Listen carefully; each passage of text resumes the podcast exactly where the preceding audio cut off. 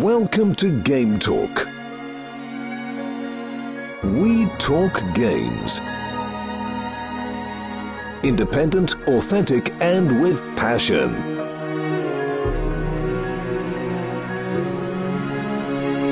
Here is your host, Joey.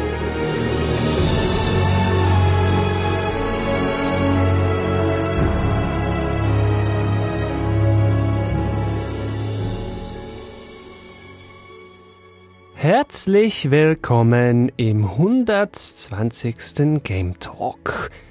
Der Titel hat's wie immer verraten. Heute werden wir auf ein Spiel zurückblicken, das jüngst schon zehn Jahre alt geworden ist. Um Alan Wake soll es heute gehen, aber passend zum Jubiläum wollen wir unseren Blick auch ausweiten und nicht nur, zwar vor allem, aber nicht nur über Alan Wake sprechen, sondern dann auch schauen, was über die Jahre aus dieser Franchise noch so geworden ist, bis hin dann zum jüngsten Control. Das werde ich natürlich wie immer nicht alleine machen. Nein, passend dazu habe ich den größten mir bekannten Remedy-Fan hier in den Game Talk eingeladen. Du hast ihn schon gehört in Episoden zum Beispiel zu Spider-Man, ich darf einmal mehr den Fabrice hier begrüßen. Hallo. Hallo, es ist wie immer eine Freude, hier dabei sein zu dürfen und ich freue mich über ein für mich tolles Spiel von einem meiner liebsten Entwickler sprechen zu können. Entwicklung soll doch gleich das Stichwort sein zu unserem ersten Kapitel. Wir wollen die Entstehungsgeschichte kurz ansprechen, machen was sonst eigentlich nicht. Aber hier lohnt sich das, weil sie doch ein bisschen speziell war. Sie war nämlich von Problemen geprägt. Also bevor wir zum Release kommen, müssen wir erwähnen, Alan Wake war ursprünglich mal als ein Open-World-Spiel konzeptioniert. Ich glaube, die erste Idee für Alan Wake war ein komplettes Open-World-Spiel mit einem richtigen Tag- und Nacht-Zyklus, ähm, Leuten, die ihren Dingen nachgehen, was aber anscheinend nicht so funktioniert hat, wie sich Remedy das gewünscht hat, besonders in Bezug auf Geschichte und ein wenig auch zum Gameplay. Und was dann auch noch ein Stolperstein wurde, was bei Open World Games halt ein großes Thema ist, das ist das Geld. Genau. Ein Open-World-Spiel, das ist meistens ziemlich teuer, weil die Welt halt so groß ist. Man kann nicht einfach nur einen schön getarnten Schlauch designen, wo der Spieler dann durchläuft. Nein, man muss halt auch das links, rechts, oben und unten des Schlauchs bauen, weil der Spieler da frei rumlaufen kann. Man merkt aber dem Spiel heute noch an, das hätten sie zumindest zu großen Teilen aber schon gebaut gehabt. Es gibt zwischenzeitlich nämlich eine Free Camera Mod und mit der kann man, ja, der Name sagt's, frei in der Welt rumfliegen und dann sieht man, die Welt ist so schon ziemlich da. Ich verlinke dir ein solches YouTube-Video zur Free Camera Mod in den Show Notes. Der Sprecher da erklärt dann auch die einzelnen Schauplätze und so weiter. Vorsicht, teilweise sind da Spoiler drin. Aber die Shownotes kann ich kurz sagen, gametalk.fm slash Alan Wake. Oder wie immer viel einfacher, schau bei dir in deiner Podcast-App in die Beschreibung, da sind die Links auch drin. Genau, und nachdem das mit diesem Open-World-Spiel dann halt nicht so funktioniert hat, wie sich das die Entwickler wahrscheinlich gewünscht haben, hat Remedy dann eine Partner oder ist Remedy eine Partnerschaft mit Microsoft eingegangen, um Alan Wake als exklusives Spiel für die Xbox 360 zu entwickeln. Microsoft war dann der Publisher und damit war dann wahrscheinlich auch das Geldproblem zumindest verschoben, wobei wir wissen ja heute, es wurde kein Open-World-Spiel, das heißt, die haben da die Grenzen schon aufgezeigt. Die mussten sich dann darauf einigen, halt ein, ja, ich nenne es jetzt mal Closed-World-Spiel zu machen, wobei die Areale teilweise doch schon großzügig sind für die Verhältnisse damals. Genau, und das, wie du sagst, hat wahrscheinlich das Geldproblem zum größten Teil gelöst, hat aber zumindest laut Sam Lake, welcher eigentlich das, das Gesicht von Remedy ist, er hat alle Spiele von Remedy, war einer der Hauptschreiberlinge dahinter. Er sagt, dass durch die Arbeit mit Microsoft, welche natürlich auch ihre Anforderungen an die Entwickler haben, sagt er, dass zu viele Köche dann an diesem Projekt mitgewirkt haben, was wiederum seine eigenen Probleme mit sich brachte. Hm, ah, spannend. Darfst du die schon verraten, ohne vielleicht zu fest vorzugreifen? Nun ja, ein Teil, was zu Problemen geführt hat, ist, Alan Wake hat einen episodischen Aufbau wie eine Fernsehserie. Jedes Ende einer Episode endet in der Regel mit einem Cliffhanger der Lust machen soll, die nächste Episode zu spielen. Am Anfang jeder Episode gibt es noch einen Rückblick, was bis jetzt passiert ist. Und ursprünglich war die Idee, das Spiel im episodischen Format zu veröffentlichen. Mhm. Wie man das ja heute mehr kennt, beispielsweise aus einem Spiel, das wir auch schon besprochen haben, Life is Strange. Genau. Aber anno dazumals im Jahr 2010 war dieses Konzept noch komplett neu. Ja, vor allen Dingen ja vor 2010 müsste das ja gewesen sein. Das war ja im Entwicklungsstadium. Ja, genau. Und deshalb hat dann Microsoft darauf beharrt, Alan Wake als einzelnes Spiel, als einzelne Retail-Variante rauszubringen. Mhm. Weil Microsoft auch Angst hatte, Geld dadurch zu verlieren. Mit dem Gedanken dahinter, dass sich die erste Episode vielleicht gut verkauft, aber nach und nach der Profit abfällt. Ja, okay. Und Phil Spencer, der heutzutage ja der, der Kopf der Xbox Game Studios ist, hat dazu auch gesagt, dass das wahrscheinlich rückblickend eine schlechte Idee war und sie lieber mit Remedy so gearbeitet haben, wie es die Idee war. Hm schwierig. Ich bin ja eigentlich nicht so der Fan von solchen episodischen Releases. Ich kaufe das lieber einmal und habe dann das Ganze. Ich wäre dann eher der, der abwartet und dann gegen Ende mal so die Complete Edition, Game of the Year Edition, was auch immer kauft. Ja, das geht mir eigentlich auch so. Ich mag dann nicht, je nachdem, mal einen Monat warten, dann wieder drei Monate warten, bis der nächste, bis die nächste Episode wieder erscheint. Ja, ich warte auch, bis alles draußen ist und ich eigentlich in einem Rutsch durchspielen kann. Ein lustiges Merkmal von den Geldproblemen, die wir angesprochen haben, merkt man heute noch im Spiel, wobei man sich da streiten kann, ja gut, sind es wirklich die Geldprobleme? Ich glaube ja, wenn man den Entwickler fragt, dann sagt er irgendwie, ja, das war um den Realismus zu steigern. Hm, glaube ich nicht, gerade mit Blick auf die DLCs zum Spiel, da ist es nämlich dann anders. Im Spiel wir werden es im Gameplay dann noch mehr ansprechen, muss oder kann man Batterien einsammeln und damit seine Taschenlampe füttern und die sind von der Marke Energizer. Die kennt man auch in unseren Breitengraden. Die haben sich also da eigentlich einen Werbepartner ins Spiel geholt, der dann logischerweise auch bei der Finanzierung geholfen hat. Sonst würden die das nicht tun. Die können mir erzählen, was sie wollen.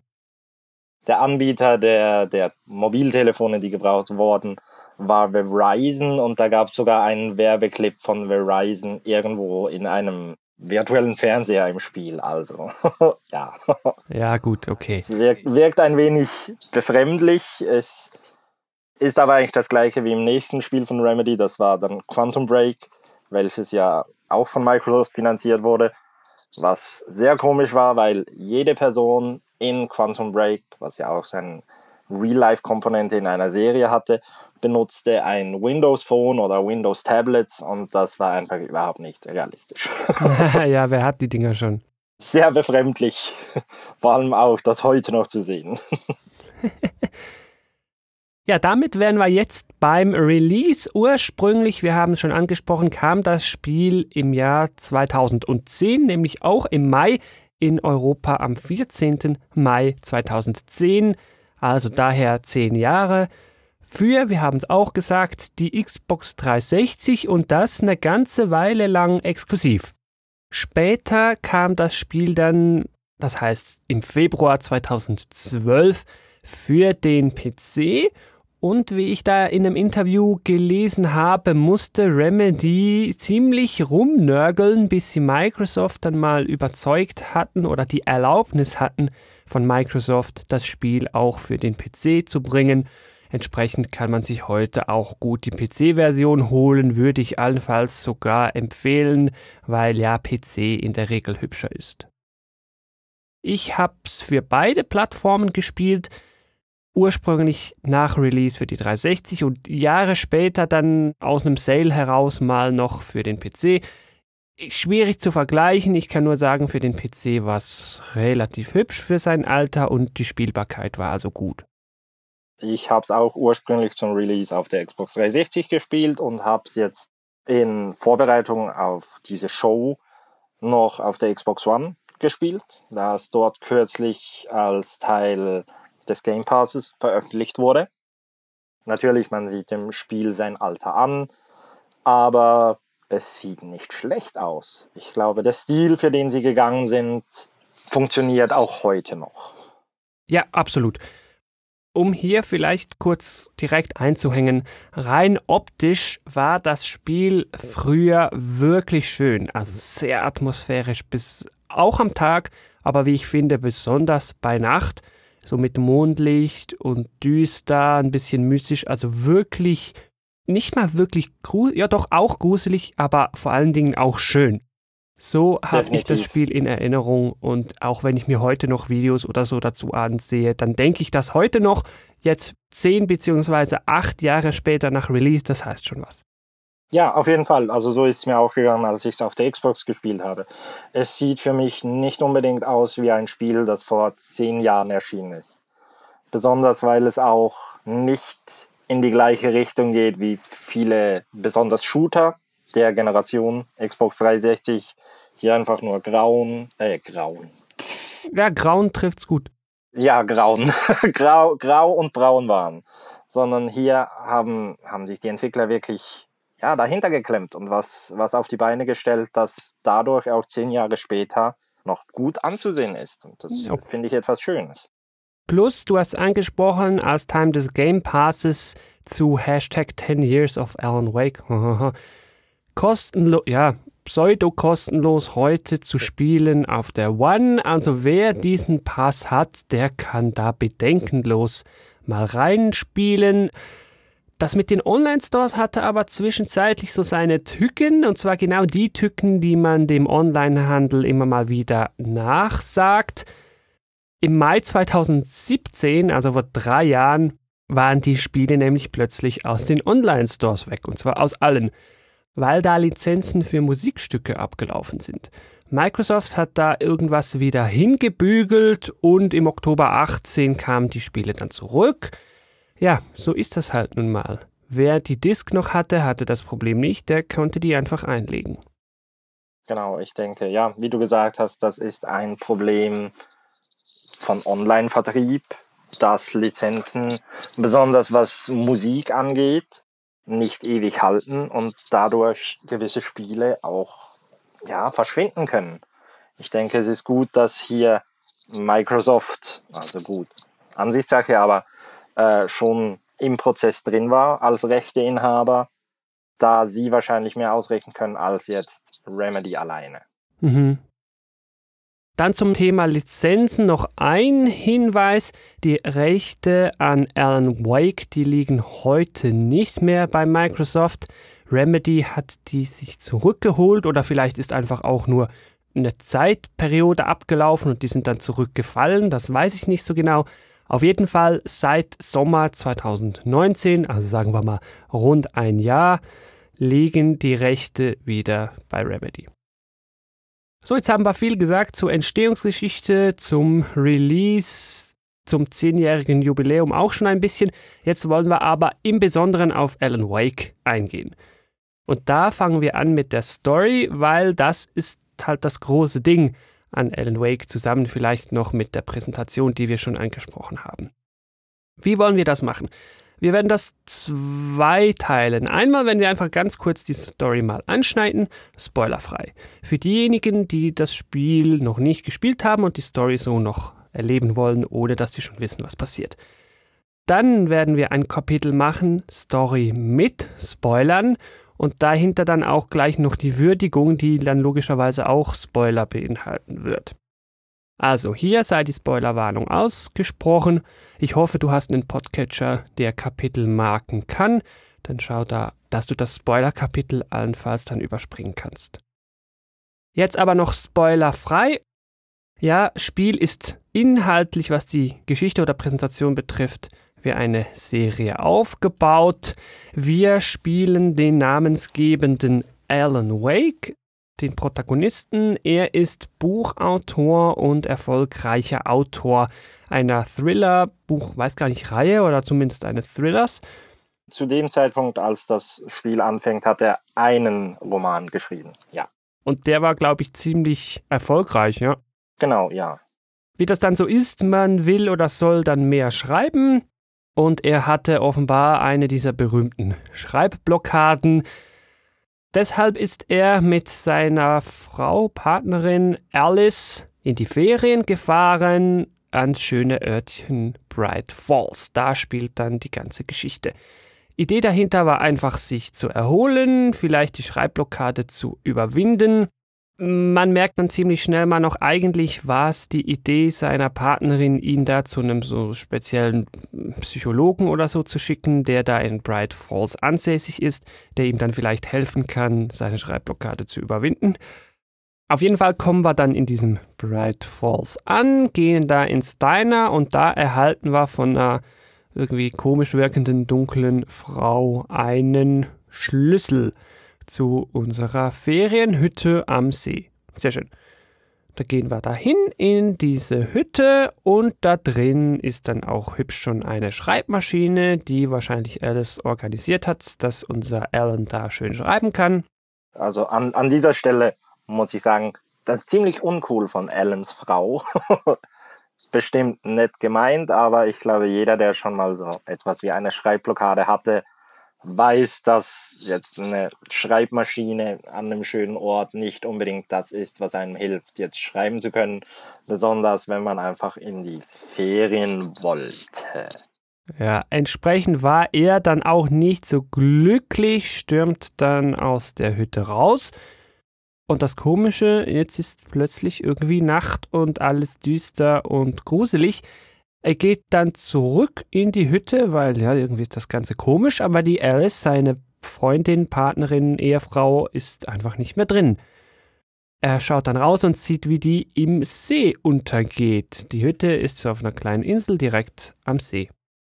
Was macht er? Logisch, er springt hinterher und will sie da rausretten.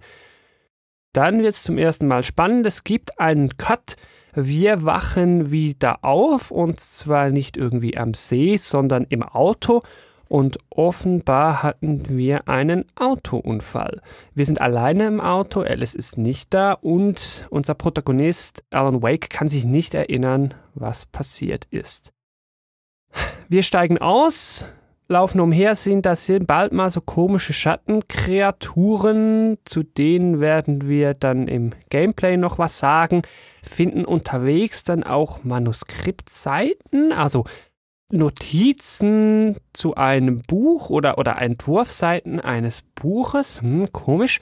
Was dann aber noch viel komischer ist, ist, wir lesen, was da drin steht. Und komischerweise scheint das, was wir da lesen, sogleich dann auch zu passieren. Ziemlich komisch. Wir fliehen dann auf jeden Fall, treffen zum Glück eine Polizistin und ganz komisch wird es dann, als die uns sagt, ja, also die Hütte, dieses Haus da am See, von dem sie mir da erzählen, ja, das gibt's schon lange nicht mehr. Uh. Also mit lange meine ich irgendwie seit den 70ern nicht mehr und wann spielt das Spiel so fast in der Echtzeit? Ja, ich glaube, das war sollte um, auch um 2010 angesiedelt sein. Ich glaube nicht, dass es speziell erwähnt wird, aber ja. Also wir sehen, da wird's mysteriös, aber ich sag euch, ihr wisst noch bei weitem nicht alles, was da passiert. Es wird relativ komplex dann, aber dazu sogleich mehr im Story-Kapitel mit Spoilern. Also hier nochmal die Warnung. Das ist das Story-Kapitel mit Spoiler. Wir werden dann das Spiel sogleich auch noch würdigen, beziehungsweise die Story würdigen, unseren Senf dazu abgeben. Aber hier nochmal die Warnung. Hm, Spoiler. Also, die Story ist schon recht komplex. Da werden wir nochmal drüber reden. Du wirst mir wahrscheinlich zustimmen. Wie ja. macht man jetzt das, ohne dass es zu lang geht und dass man trotzdem rauskommt? Ich glaube, am besten ist es, wenn wir die Geschichte linear erzählen. Das heißt, wir setzen hier an bei dem, was passiert ist, nachdem wir in den See gesprungen sind. Also wir füllen zuerst die Lücke zwischen wir springen in den See und wir wachen mit einem Blackout nach dem Autounfall auf. Weil was in der Blackout-Zeit passiert ist, erfahren wir, wenn wir das Spiel spielen, erst später als eine Art Rückblick. Also nochmal, Alan ist ja in diesen See gesprungen, um seine Freundin zu retten. Dann kam der Cut. Den blenden wir jetzt mal aus. Ich sag einfach, wie es direkt weiterging. Er tauchte erfolglos auf und traf dann sogleich auf diese dunkle Frau, die uns diesen Schlüssel gegeben hat zu unserem Ferienhaus. Offenbar hat die uns den richtigen Schlüssel zum falschen Ferienhaus gegeben, denn an der Frau ist was faul. Sie bringt Alan dann sogleich dazu, in dieser Hütte wieder zu sitzen und da auf dieser Schreibmaschine Alice quasi in die Welt zurückzuschreiben, weil offenbar hat die Hütte am See oder irgendeine so eine dunkle Macht im See die Power, sowas zu tun. Er kann also da schreiben und was er schreibt, passiert dann so. So schuf Allen auch dieses Manuskript. Die Manuskriptseiten, die man so findet, die habe ich ja zuvor im spoilerfreien Kapitel schon erwähnt. Vielleicht hier noch schnell, äh, warum soll diese komische, böse, dunkle Frau wollen, dass wir der jetzt hier so ein Buch schreiben? Sie bzw. diese dunkle Macht in diesem See werden dadurch irgendwie stärker und wenn wir eine böse, dunkle Geschichte schreiben, die irgendwie die Region oder dann auch die Welt ins Unglück stürzt, dann ist das auch im Interesse dieser dunklen Macht und deswegen soll Ellen da das schreiben, so habe ich das verstanden. Genau, nämlich wie du schon erwähnt, erwähnt hast, ist Ellen ja eigentlich ein, ein Thriller-Autor. Aber hier muss oder soll er eine Horrorgeschichte schreiben, was eigentlich gar nicht sein Metier ist. Mhm.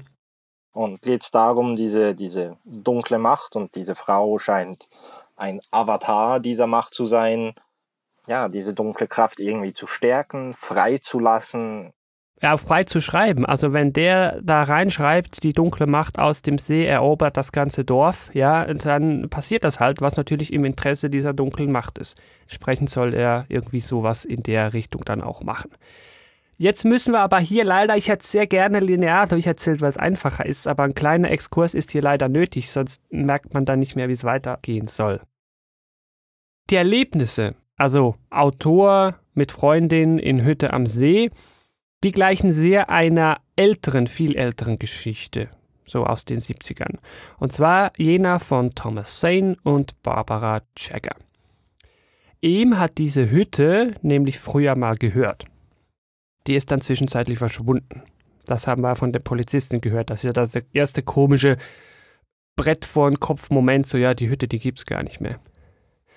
Auch seine Partnerin, die Barbara, die ist in den See und ist da drin offenbar ertrunken.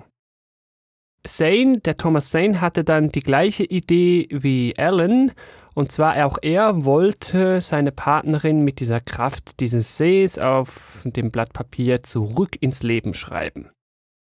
Das Problem war, ja, die kam wieder zurück, aber die war dann von der Dunkelheit besessen. Mit anderen Worten, die dunkle Frau, die wir vorhin angesprochen haben, die uns zur falschen Hütte gebracht hat, das ist eben seine ehemalige Barbara. Er merkte dann, okay, die ist jetzt zurück, aber jetzt ist sie dunkel und böse, das passt mir nicht. Er schrieb dann entsprechend kurzerhand, dass seine Partnerin und er aus der Welt verschwinden sollen. Er hat dann, glaube ich, irgendwie einen Erdrutsch oder irgendwie sowas geschrieben. Ein, ein, ich glaube, es war ein Vulkanausbruch, weil das irgendwie dieser Cauldron Lake ist ein war ein Vulkan. Ich glaube, so war es. Ja, irgendwie. Auf jeden Fall ist dann er, seine Partnerin und die ganze Insel und die ganze Hütte so verschwunden. Das ist dann auch wieder der Link zur Aussage der Polizistin von damals, als sie sagt, ja, die Hütte gibt es schon lange nicht mehr. Die ist so verschwunden, weil er die Hütte dann halt durch dieses Naturunglück weggeschrieben hat. Zane soll aber auch geschrieben haben, dass eines Tages mal ein Autor kommen soll, um diese Dunkelheit in diesem See zu besiegen. Ja, und da kommt dann halt eben später dieser Alan Wake. So, das war dieser kurze Exkurs, dass man die Geschichte von Thomas Zane und Barbara Jagger, die dann die dunkle Frau wird, kennt. Also, Wir sind der Alan, der aus dem See kam und seine Freundin zurück in die Welt schreiben will und die dunkle Frau, die steht dahinter und hofft, dass er eine schöne böse Geschichte schreibt, die sie schön mächtiger macht. Alan scheint aber in seiner Besessenheit oder auch in der wahrscheinlich Kontrolle durch diese dunkle Frau äh, noch ein bisschen eigenes Bewusstsein zu haben und schreibt sich selber eine Art Notausgang in diese Geschichte. Was tut er? Er schreibt diesen alten Thomas Sane zu sich in die Geschichte, der ihm dann immer mal wieder zwischendurch Tipps geben soll und ihm im Verlauf der Geschichte helfen soll. Der Thomas Sane, der kommt aber nicht so als Mensch, Figur, sondern mehr so als Lichtpräsenz irgendwie. Das Ganze ziemlich mythisch, also eigentlich so quasi als Gegenstück zur Dunkelheit. Wir haben dann eine Woche lang an dieser Story geschrieben, die ist dann fertig, also das Manuskript, das erwähnte, ist dann fertig, er ist völlig ausgepowert und haut ab, sitzt in sein Auto, fährt davon und weil er halt eben so übermüdet ist, baut er dann den Autounfall. Da haben wir es wieder, Autounfall. Das ist dann der Anknüpfungspunkt nach dem Blackout. Also, ich habe dir jetzt erzählt, was passiert ist zwischen er springt in den See und Blackout erwacht im verunfallten Auto wieder auf. Damit ist Alan Wake aber noch nicht fertig. Eigentlich beginnt so der große Teil des Spiels erst an dem Punkt. Alan Wake will oder soll jetzt die dunkle Frau und diese böse Präsenz des Sees besiegen. Ja, wie macht man das? Er hat, beziehungsweise Zane hat wohl damals so ein kleines Tool in die Welt geschrieben, ist eigentlich nur ein Lichtschalterknopf ohne irgendwas sonst Funktion, aber weil halt ja Lichtschalter, hm, soll man damit, wenn man da drauf drückt, dunkle Präsenzen besiegen können. In der Geschichte müssen wir jetzt also diesen Klicker, diesen Schalter holen. Mit dem Schalter springt der liebe Alan dann in den See und kann da unten im See dann diese dunkle Präsenz beziehungsweise vor allen Dingen die dunkle Barbara Jagger besiegen. Jetzt denkt man, gut, er hat sie besiegt, Friede, Freude, Eierkuchen. Leider ist es dann nicht so einfach. Er kommt raus und merkt dann, ja, hm, dieses Dunkle und das Licht muss irgendwie in einem Gleichgewicht sein. Ich kann jetzt also nicht einfach meine Partnerin wieder lebendig schreiben und dann ist alles gut. Das war nämlich der Fehler, der Zane damals gemacht hat. Seine Partnerin kam ja dann böse wieder zurück. Er merkte, nee, da muss ich einen Preis dafür zahlen und wie das realisiert wird, ist so, er springt dann selber in den See, ist verschwunden und auftauchen wird seine Freundin Alice. Er hat also quasi einen Tausch realisiert. Ja, das Spiel endet dann halt so, dass er sich quasi hergibt und Alice dafür auftaucht und wieder am Leben ist. Puh. Puh, ja. Puh. Das war mal eine Erklärung. Das war, das war jetzt die einfache Variante nach Spiel durchspielen, Artikel lesen, Timeline aufzeichnen, Story-Videos dazu schauen. Ich werde dir auch noch eins in den Shownotes verlinken. Und so konnte ich jetzt diese Chronologie aufbauen und verständlicher als das geht's wahrscheinlich fast nicht. Also ihr seht, und damit sind wir jetzt auch gleich schon in der Würdigung. Die Geschichte ist komplex, mindestens komplex. Auf jeden Fall. Da kommt jetzt die Frage auf, ist sie interessant und komplex oder ist sie einfach unübersichtlich und viel zu kompliziert? Ich würde sagen, sie ist interessant und unübersichtlich. ah, der Mittelweg. Interessant. Problematisch finde ich halt, wenn man schon eine anspruchsvolle Geschichte hat, wird es halt nicht einfacher, wenn man die dann noch in einer Chronologie mit Blackouts dazwischen und in dem Sinne nicht linear etc. erzählt. Das macht es dann fürs Verständnis halt noch schwieriger, wenn man nicht weiß, was vorher war und das dann aber irgendwie später erst kommt und sich dann später erst zusammensetzt. Ah, da verliert man halt leider schnell den Faden. Klar, wenn man ihn irgendwie nicht verloren hat, dann führt das halt später zu so tollen Aha-Momenten. So, ah, das ist da zwischenzeitlich passiert und ah, deshalb finde ich hier jetzt die Buchseiten. Ah, und deshalb passiert das, was ich da in den Buchseiten lese, immer gleich und so. Ja, das macht dann halt Sinn, dann geht die Geschichte dann auf, das ist ein toller Moment, aber es ist schwer fürs Verständnis. Ja, ich persönlich finde die Geschichte toll Es ist, wie du sagst, ein, ein wichtiges Merkmal daran ist, dass niemals zu 100% klar ist, was jetzt passiert, um was es genau geht, wer wie auf wen Einfluss hat. Und das ist etwas, das ich für mich sehr mag. Ich denke, oft, zumindest jetzt in, in unserer westlichen Welt, wird in Geschichten, sei das jetzt Spiel, Film oder was auch immer, eigentlich immer alles erklärt. Alles muss einen Sinn haben. Wieso ist das so? Alan Wake geht diesen Weg nicht. Und das ist etwas, was mir schon vor zehn Jahren so sehr an dem Spiel gefallen hat. Mhm. Dass es einen dazu auffordert, mitzudenken, seine eigenen Schlüsse zu ziehen. Ja. Ich kann aber auch absolut sehen, dass das ein großer Abtörner für viele Leute ist. So rückblickend muss ich schon sagen, ja, hätten wir das Blackout nicht gehabt, zwischen ich springe in den See und wach im Auto wieder auf, dann wäre die Geschichte klarer gewesen, man hätte sie besser verstanden. Aber sie wäre auch viel weniger spannend gewesen, wenn man alles einfach so linear erzählt bekommen hätte. Also ich habe aus einer Story-Sicht schon Verständnis dafür. Man verlangt dann halt einfach viel vom Spieler. Das ist wirklich so. Es wird viel verlangt, dass man wirklich immer dabei ist, dass man aufmerksam ist.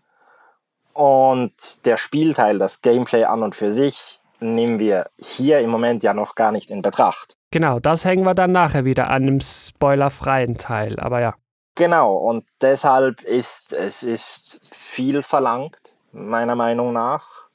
Aber wenn man sich darauf einlässt oder sich auch darauf einlassen kann, bekommt man dafür auch eine spannende Geschichte, ja. die einen zum Denken auffordert, mit. Weil viele Dinge sind zumindest aus meiner Sicht eben, wie erwähnt, nicht zu 100% klar. Das kommt ja noch dazu, das haben wir gar noch nicht erwähnt.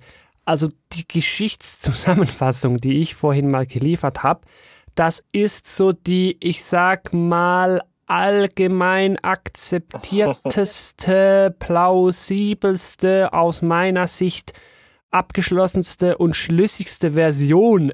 Es gäbe aber auch Möglichkeiten, das anders zu sehen und die andere Interpretation könnte man auch begründen. Vielleicht noch kurz, um die Story so zusammenzufassen, ich habe das für mich mal so formuliert.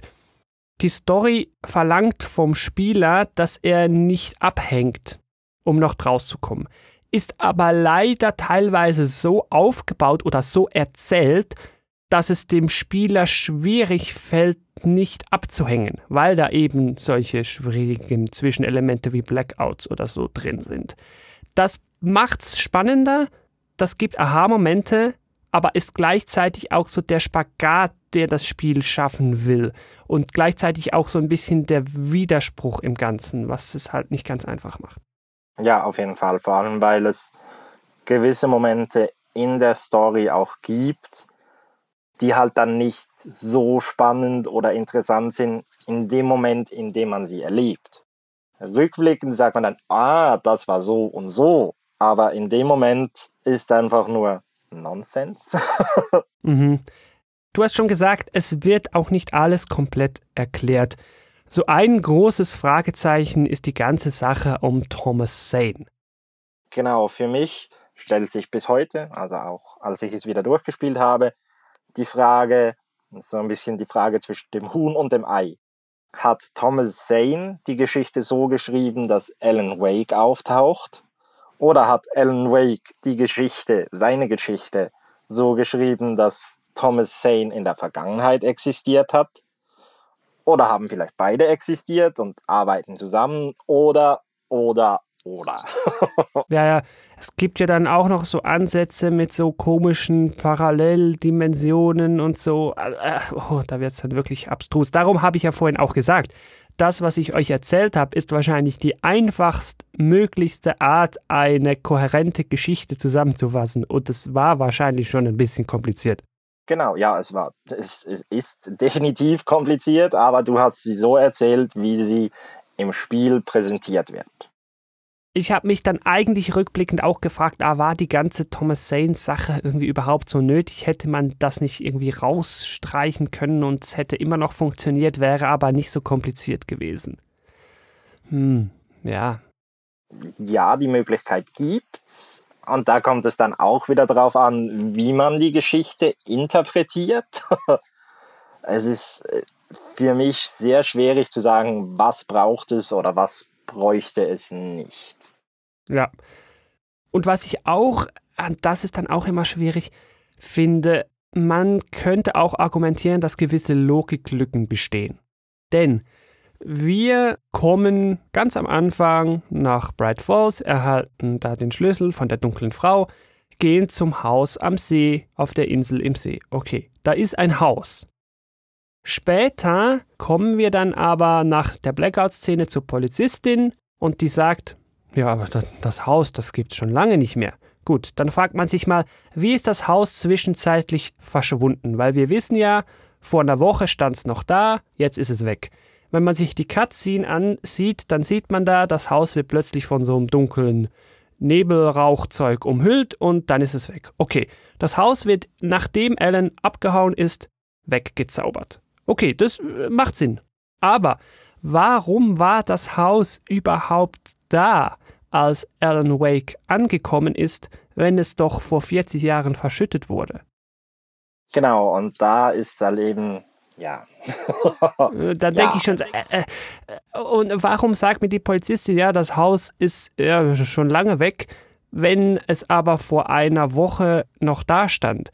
Also da wird doch, gerade wenn es sich um ein verschwundenes Haus handelt, in so einem kleinen Dorf, jeder merken, und das wird sich sofort herumerzählen, wenn da plötzlich ein verschollenes Haus wieder im See steht. Ja, und dann ist die Frage, war das Haus wirklich da? Was ist da wirklich passiert? Und ja, ja. eben, da kommen wir wieder zu dem Punkt, dass nicht alles wirklich erklärt wird. Ja, ja, und don't question magic und so. Genau, dass man das einfach hinnehmen muss oder eben nicht.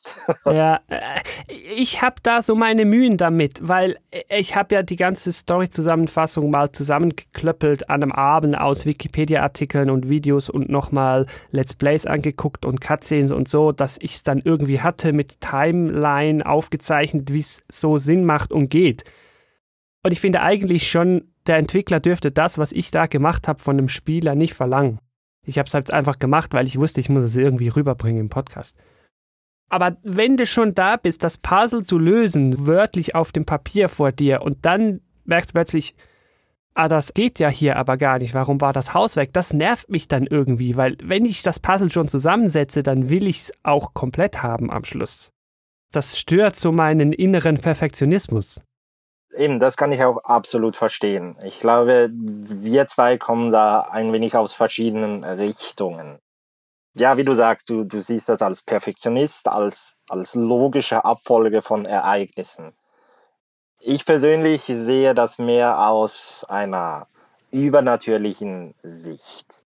Dass es eben nicht alles erklärt werden muss. Ich nehme das hin, dass da eine Hütte war und dann war sie eben nicht da. Und wir sehen im Spiel dann später auch noch, wie Ellen zum See geht und da, wo vorher eine Brücke war, die zu einer Insel führt, auf der eine Hütte steht, dass da einfach nichts ist. Ja. Und das ist ein, ein Mystery, die mir gefällt, die mich anspricht. Aber ich kann auch verstehen, dass einen das wieder komplett abtören kann. Ja, ja. Ja, ich würde sagen mal so viel zur Story. Wie gesagt, ich hau dir noch ein Video in die Show Notes, wo sich einer auch recht viel Mühe gegeben hat, die Story zu erklären. Natürlich mit Spoiler, aber jetzt, wenn du das gehört hast, dann bist du sowieso schon gespoilert. Also von daher kein Problem. Ich will nur noch schnell vorausschicken, da werden teilweise Theorien da drin wie Fakten präsentiert, als wäre das ganz klar.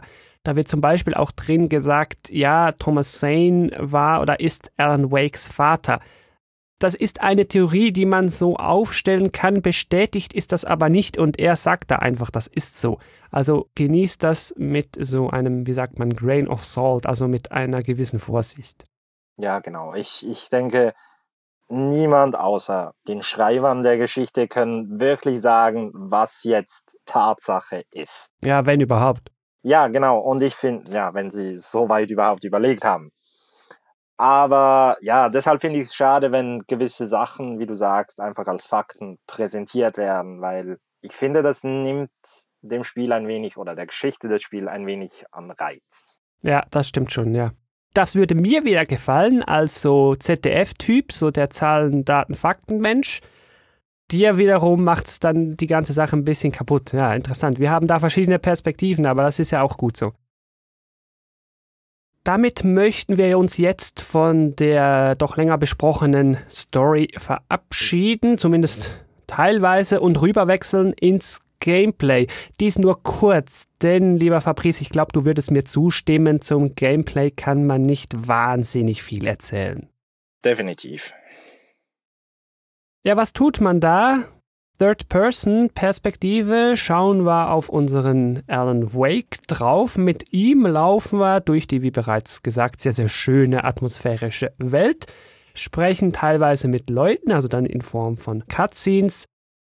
Das Hauptgameplay neben dem Rumlaufen sind aber Kämpfe gegen die eingangs angesprochenen Schattenmonster-Zombies oder wie man die nennen will besessen oder ich glaube im Spiel selber werden sie Taken genannt. Ja, genau.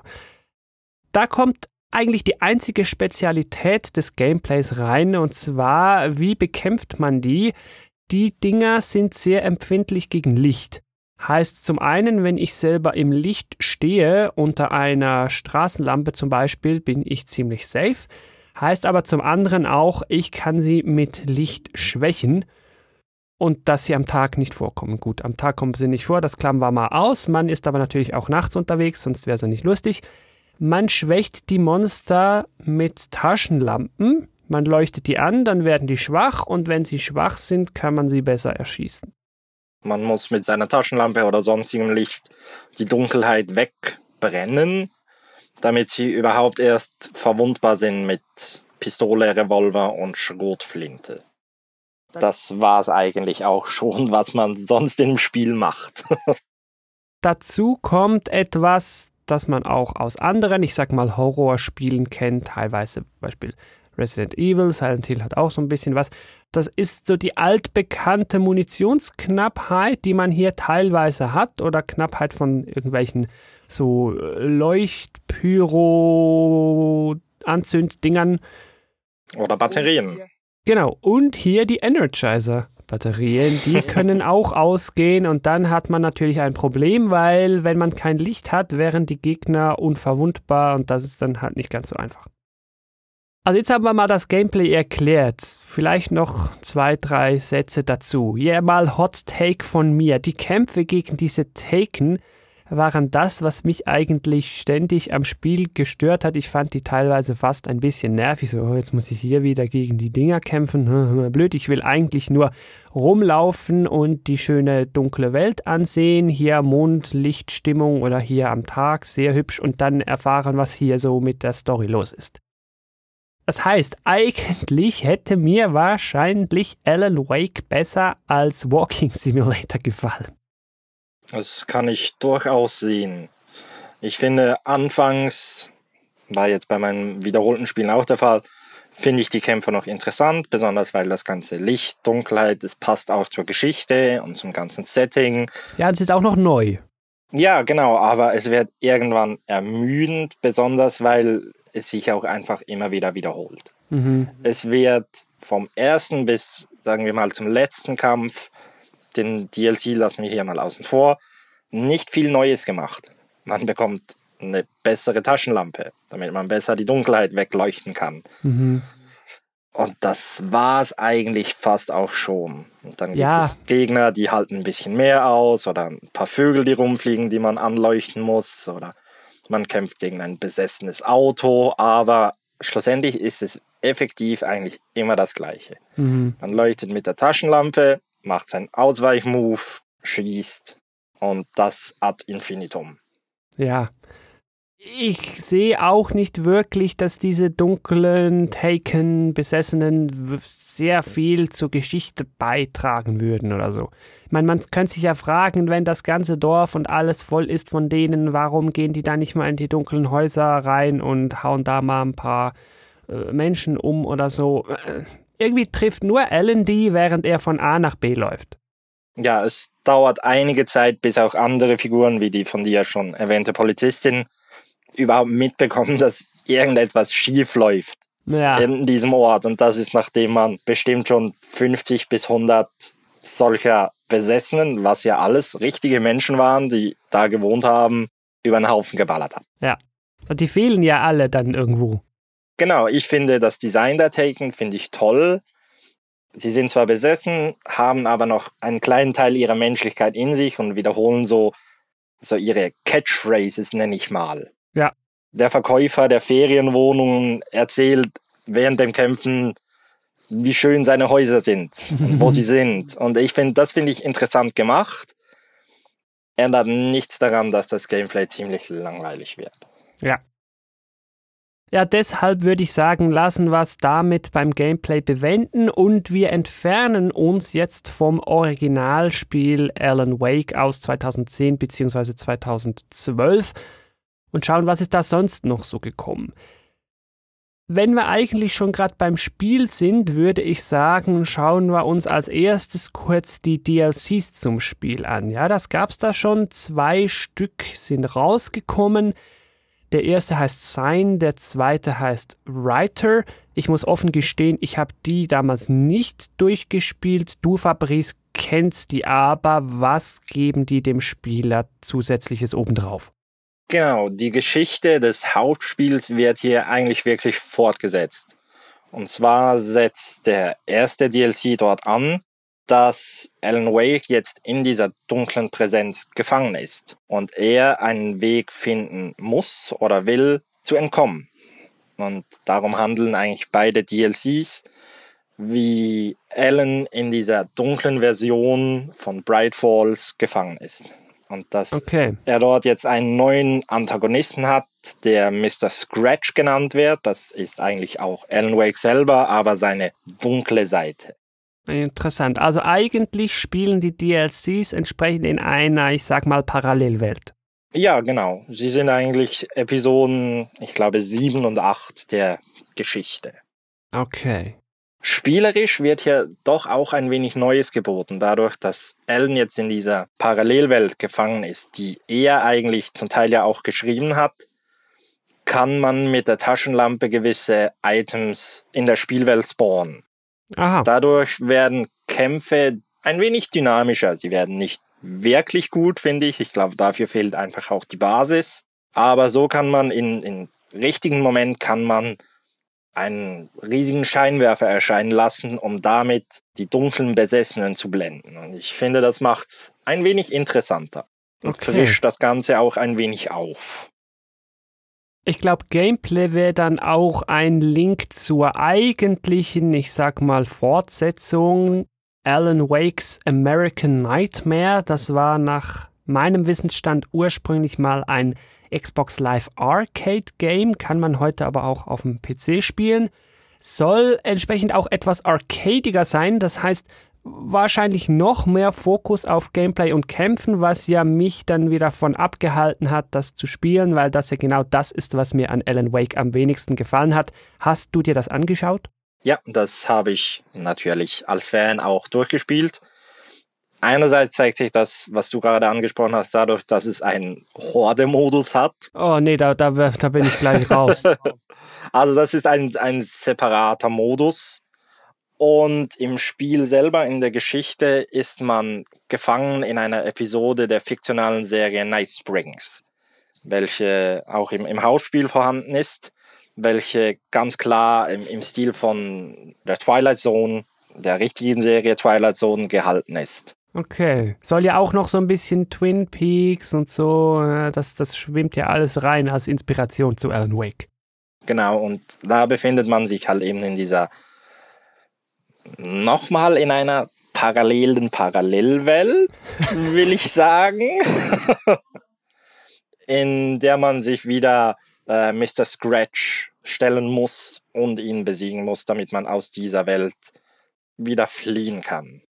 Es ist Hm. sehr interessant gemacht. Man spielt eigentlich die gleiche Geschichte immer und immer wieder, kann dabei aber bei jedem weiteren Spielen der Geschichte behält man die Erinnerungen an das, was schon passiert ist und kann dadurch die Geschichte verändern.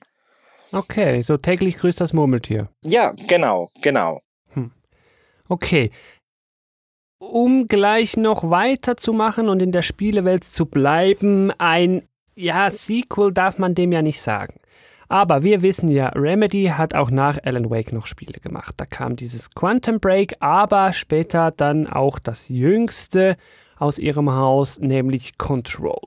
Da geht's ja darum, dass dieses namensgebende Bureau of Control irgendwelche übernatürlichen Events in der Welt untersuchen will und es zeigt sich schon im Grundspiel, dass Verbindungen zwischen Alan Wake und Control bestehen, die wahrscheinlich jetzt mit einem DLC sogar noch ausgebaut werden sollen. Fabrice, du kannst da wie immer mehr dazu sagen. Genau, das von dir erwähnte Quantum Break hatte nicht mehr als kleine Easter Eggs, die eine Verbindung zu Alan Wake signalisiert haben. Aber Control ist da wirklich sehr direkt. Und man findet nämlich Dokumente im Spiel selber, die von den Ereignissen von Alan Wake handeln. Und das, was im Spiel von Alan Wake passiert ist, ist ein AWE, wie es in Control genannt wird, also ein Altered World Event. Ja, passt gut. Genau, und dass das Federal Bureau of Control diesen Vorfall, der in Bright Falls passiert ist, im Anschluss an die Ereignisse von Alan Wake auch untersucht hat. Dass anscheinend sogar diese Polizistin, die du erwähnt hast, für das Bureau gearbeitet hat oder noch arbeiten wird. Okay. Und dass Alan Wake selber auch unabhängig von den Ereignissen in Bright Falls eine Verbindung zu solchen Events hat und dadurch auch in dieser fiktiven Welt, jetzt wird es wieder kompliziert, ein Kandidat geworden wäre oder hätte sein können für die Hauptrolle in Control selber, weil dort geht es darum, dass der Direktor des Büros stirbt und man als äh, Protagonistin Jessie diesen Job übernimmt. Und es gibt einige Leute, die dafür quasi prädestiniert sind, diesen Job zu übernehmen und Ellen hätte anscheinend so eine Person sein können. Und das weiß man jetzt schon, das war ja so im Grundspiel. Die ganze Verbindung soll jetzt aber ausgebaut werden mit einem DLC zu Control, der noch plus minus diesen Sommer, also Sommer 2020 erscheinen soll. Ja, genau. Und zwar hat dieser DLC auch den Titel AWE, also das Altered World Event, wo man den Bezug zum Control hat. Aber diese Abkürzung könnte auch für die Alan Wake Experience stehen. Und im Logo dieses DLCs, welch, also das Logo wurde ja schon veröffentlicht, sieht man auch einen bildlichen Bezug zu Alan Wake. Und okay. ich persönlich als sehr großer Fan von Control war mein Spiel des Jahres letztes Jahr. Bin sehr gespannt, was hier noch kommen wird. Eigentlich würde ich ja nur deswegen vielleicht mal Control spielen wollen. also ich, ich kann es, ich kann Control wirklich auch sonst empfehlen. Okay. Ich finde, es baut in vielen Dingen auf dem auf, was Alan Wake gemacht hat, gerade was die Geschichte angeht, hat aber auch gutes Gameplay oder interessantes Gameplay. Jetzt haben wir erzählt, wie man die Geschichte nach Alan Wake weitergedacht hat. Die Geschichte wurde aber auch schon vor Alan Wake angedacht. Und zwar in Form einer Serie, die ich weiß gar nicht wie veröffentlicht wurde, aber die man heute auf YouTube schauen kann. Die geht auch alles in allem eine gute halbe Stunde. Die heißt Bright Falls. Und wie du, Fabrice, mir vorher noch gesagt hast, die sei so offiziell und sie sieht auch offiziell aus, also die ist recht gut gemacht und die handelt von einem Reporter, der nach Bright Falls geht, um da wahrscheinlich über irgendwelche übernatürlichen Dinge oder sonst was zu berichten. Ähm, er will mit dem Doktor des der Nervenanstalt ein Interview machen mit Dr. Hartman. Deshalb ist er dort. Stimmt. Und der merkt dann schon, schon schnell, hier äh, passieren irgendwelche komischen Dinge. Und die Serie endet dann da, wo das Spiel Alan Wake anfängt. Genau, und wie du erwähnt hast, sind die Figuren sind dieselben, die dann auch in, in Alan Wake zu sehen sind, werden auch von den Leuten gespielt, die für das Aussehen und die Stimme im Spiel selber sorgen und hat mich damals als jungen Erwachsenen total gehypt. ja, wobei ich eigentlich heute sagen würde, es ist eigentlich fast cooler, wenn man sich die Miniserie ansieht, nachdem man das Spiel gespielt hat. Ich weiß nicht, ob die mir so viel geben würde, wenn ich sie sehen würde, bevor ich das Spiel spiele. Ja, ich weiß nicht, kann ich jetzt schwer beurteilen. Ja, aber ich glaube, da kommt wieder kommen unsere zwei verschiedenen Perspektiven zum Zug. Ja, ja. Du gut, hast stimmt. das Spiel gespielt, du weißt jetzt mehr darüber, was eigentlich vor sich geht, du weißt auch, was mit diesem Reporter passiert. Während für mich, der eher auf das Unerklärte, Übernatürliche steht, hat es mir mehr gebracht, das vorher zu sehen, weil es das ganze Mysterium angekurbelt und angefacht hat. ja.